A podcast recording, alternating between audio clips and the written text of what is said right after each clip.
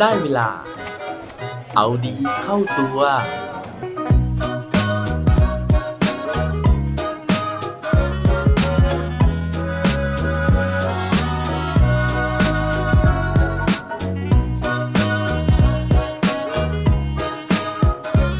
เรื่องราวสยองขวัญเรื่องไหน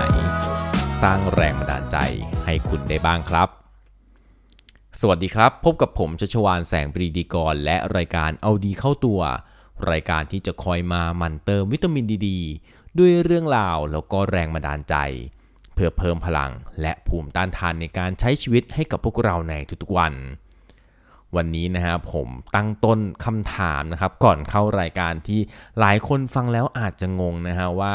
เรื่องราวสยองขวัญนนะครับมันจะเป็นแรงบันดาลใจให้เราได้ยังไงนะฮะถ้าเกิดว่าเราไม่ใช่ฆาตกรต่อเนื่องนะฮะหรือว่าเป็นคนที่โรคจิตซาดิสนะฮะที่ฟังเรื่องราวสยองขวัญแล้วเนี่ยจะมีแรงบันดาลใจในการเอาไปทำตามนะครับหรือว่าเอาไปคิดอะไรต่ออะไรได้นะครับ แต่ว่าสาเหตุที่ผมถามถึงคำถามเบื้องต้นนั้นนะฮะเพราะว่าผมเชื่อว่าเรื่องราวสยองขวัญเนี่ยเป็นหนึ่งในเรื่องราวที่คนชอบฟังหรือว่าชอบอ่านนะครับโดยที่สำหรับคอนวนิยายนะฮะหรือว่าเรื่องราวสยองขวัญต่างๆเนี่ย น่าจะต้องรู้จักนักเขียนคนนี้นะครับ เพราะว่าเขาเป็นนักเขียน bestseller นะฮะแล้วก็เป็นนักเขียนที่โด่งดังนะครับ น่าจะเรียกได้ว่าเป็นหนึ่งในนักเขียนที่โด่งดังที่สุดในโลกเลยก็ว่าได้ ส่วนเรื่องราวนะฮะหรือว่าผลงานของเขานะครับ ผมเชื่อว่าทุกคนนะฮะแม้แต่คนที่ไม่ชอบอ่านหนังสือก็ตามนะครับ น่าจะเคยได้รับชมนะฮะหรือว่ารับอ่านเรื่องราวที่เขาเขียนขึ้นมาบ้างแล้วไม่มากก็น้อยนะครับ ไม่ว่าจะเป็นเรื่องผลงานที่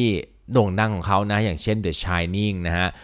หรือว่าที่ถูกนำมาทำเป็นภาพยนตร์นะครับ ล่าสุดเลยก็คือเรื่อง It นะฮะที่มีหลายภาคแล้วนะครับ หรือเก่าขึ้นไปหน่อยนะฮะก็เป็นเรื่อง The Mist นะครับ หรือว่าชื่อไทยว่ามฤตยูหมอกกินมนุษย์นะครับอันนี้ปี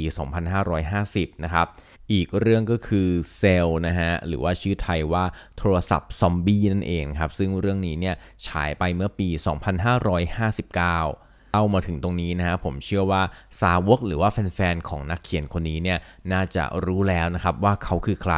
ส่วนคนที่ไม่ใช่คอหนังสือนะฮะตอนนี้ก็ยังอาจจะงงๆอยู่นะฮะถึงแม้ว่าจะรู้จักชื่อภาพยนตร์นะครับที่เอาหนังสือของเขาเนี่ยไปดัดแปลงนะฮะเป็นบทภาพยนตร์ต่างๆ เหล่านี้เพราะฉะนั้นนะฮะผมขออนุญาตตอนนี้นะครับเฉลยเลยดีกว่านะฮะว่านักเขียนคนที่ผมกำลังพูดถึงเนี่ยเป็นใคร แต่ว่าบอกเลยนะฮะว่าพอพูดชื่อปุ๊บ ทุกคนต้องร้องอ๋อแน่นอน เพราะว่าผู้ชายคนนี้มีชื่อว่าสตีเฟนคิงนั่นเองครับ นอกจากเรื่องราวของหนังสือนะฮะหรือว่าภาพยนตร์มากมายนะครับ ที่เป็น signature ของเขาเลยคือเรื่องราวที่มันค่อนข้างจะสยองนะฮะมีเรื่องราวที่เขย่าวขวัญสั่นประสาทนะฮะแล้วก็เนื้อเรื่องเนี่ยชวนติดตามมากๆ แต่ต้องบอกเลยนะครับว่า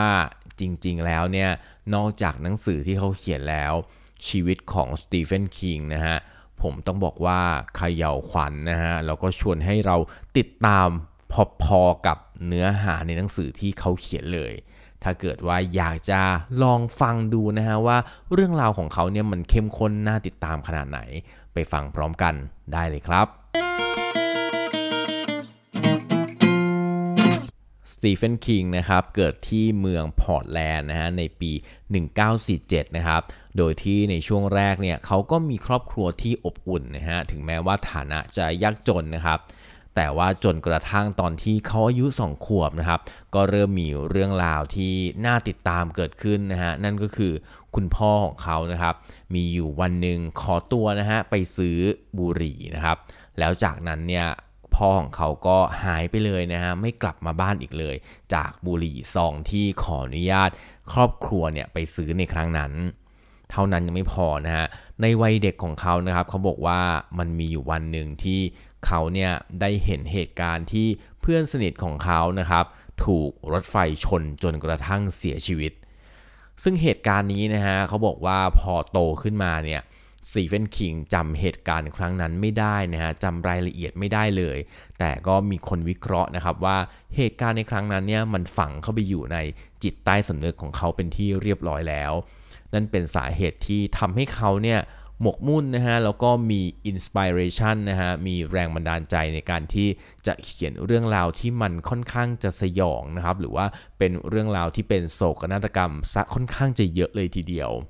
นอกจากนี้นะฮะยังมีอีกบางแหล่งข้อมูลนะครับที่เขาบอกเอาไว้ว่าสตีเฟนคิงเนี่ยตอนเด็กๆเขามักจะถูกพี่เลี้ยงนะฮะเอาเขาเนี่ยไปขังอยู่ในตู้เสื้อผ้าเป็นเวลานานๆ หลายต่อหลายครั้งเลยนะครับ ซึ่งนั่นก็อาจจะเป็นอีกสาเหตุหนึ่งนะฮะที่ทำให้เขาเนี่ยมีความกลัวนะฮะมีเรื่องราวของความโหดร้ายต่างๆเนี่ยอยู่ในจิตใจของเขานะครับ แต่ว่านั่นเนี่ยก็ไม่ได้เป็นอุปสรรคต่อพรสวรรค์ในเรื่องของการเขียนของเขาเลยนะฮะซึ่งสิ่งที่ทำให้เขาเนี่ยเริ่มต้นงานเขียนของเขาต้องบอกว่าเป็นเพราะคุณแม่ของเขานะครับ เพราะว่าแม่ของเขาเนี่ยพยายามที่จะให้สตีเฟนคิงนะฮะเริ่มเขียนสิ่งต่างๆ จากการที่เห็นลูกของเขาเนี่ยมีความสามารถแล้วก็ชอบในการที่จะเขียนนู่นเขียนนี่ เพราะฉะนั้นนะฮะแม่เนี่ยก็เลยพยายามที่จะหาแรงจูงใจนะฮะมากระตุ้นให้สตีเฟนคิงพยายามที่จะเขียนหนังสือให้จบออกมาเป็นเล่ม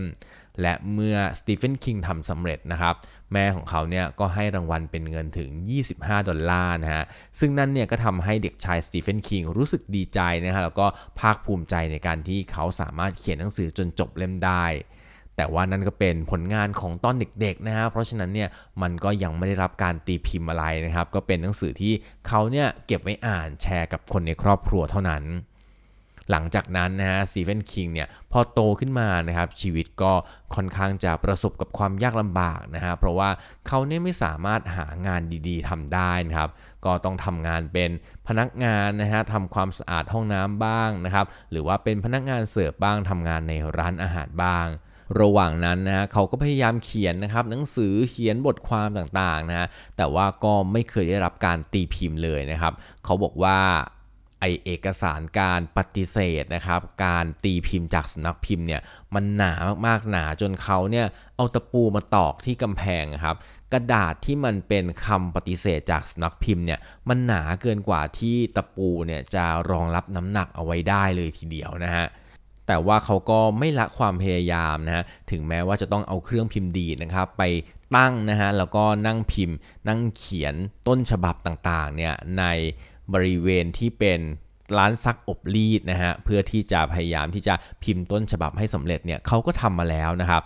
ทีนี้นะฮะมันมีอยู่ครั้งหนึ่งนะครับที่เขาพยายามที่จะเขียนเรื่องราวของผู้หญิงคนหนึ่งนะฮะโดยที่เล่ามุมมองจากการเป็นผู้หญิงคนนั้นนะครับ แต่ว่าเขาเขียนออกไปได้สักประมาณหนึ่งนะฮะแล้วเขาก็รู้สึกว่าเขาไม่พอใจกับเนื้อหาที่เขาเขียนเลย ว่าแล้วเขาก็เลยฉีกนะครับ แล้วก็ขยำกระดาษนั้นนะฮะแล้วก็ทิ้งลงไปในถังขยะ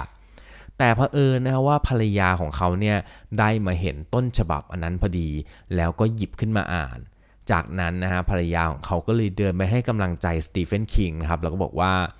เรื่องราวนี้มันอ่านดูแล้วนะ มันดูมีอะไรมากๆ แล้วก็ภรรยาของเขาเนี่ยเชื่อมั่นว่า ถ้าเกิดว่าสตีเฟนคิงเขียนต้นฉบับนี้จนสำเร็จนะฮะจนจบเนี่ยเขาคิดว่า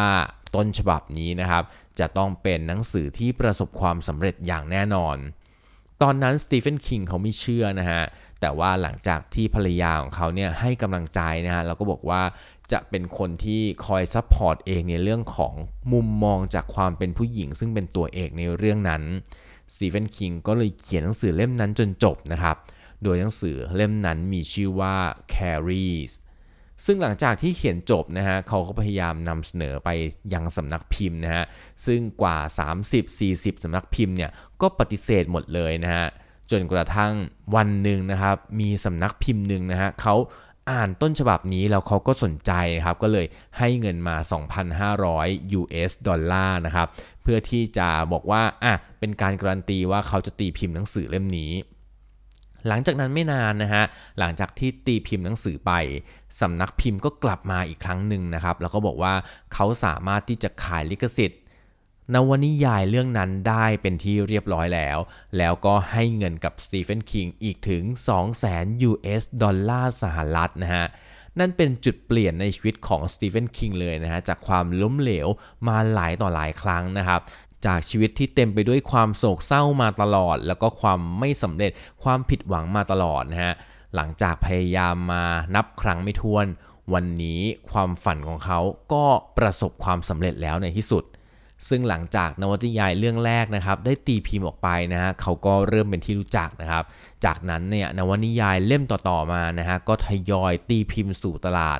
แล้วก็ทำให้เขาเนี่ยกลายเป็นที่รู้จักในฐานะนักเขียนสยองนะฮะที่โด่งดังและประสบความสำเร็จมากที่สุดในโลก นั่นก็เป็น เรื่องราวชีวิตที่สยองสยองนะฮะเต็มไปด้วยโศกนาฏกรรมของสตีเฟนคิงนะครับซึ่งส่งผลให้เขาเนี่ยกลายเป็นเจ้าพ่อนะฮะหรือว่าราชาหรือว่าคิงของนวนิยายในเชิงนี้เลยทีเดียว หวังว่าเรื่องราวสยองของเขานะฮะจะกลายเป็นแรงบันดาลใจให้กับพวกเราทุกคนนะครับในการที่จะ พยายามนะฮะแล้วก็พยายามที่จะมุ่งมั่นกับสิ่งที่เราชอบเรารักนะฮะสุดท้ายวันหนึ่งเนี่ยเราก็อาจจะเป็นพระราชานะฮะหรือว่าอาจจะเป็นคิงในสิ่งที่เราชอบหรือว่าเรากำลังพยายามอยู่ ก็เป็นไปได้เห็นด้วยไหมครับ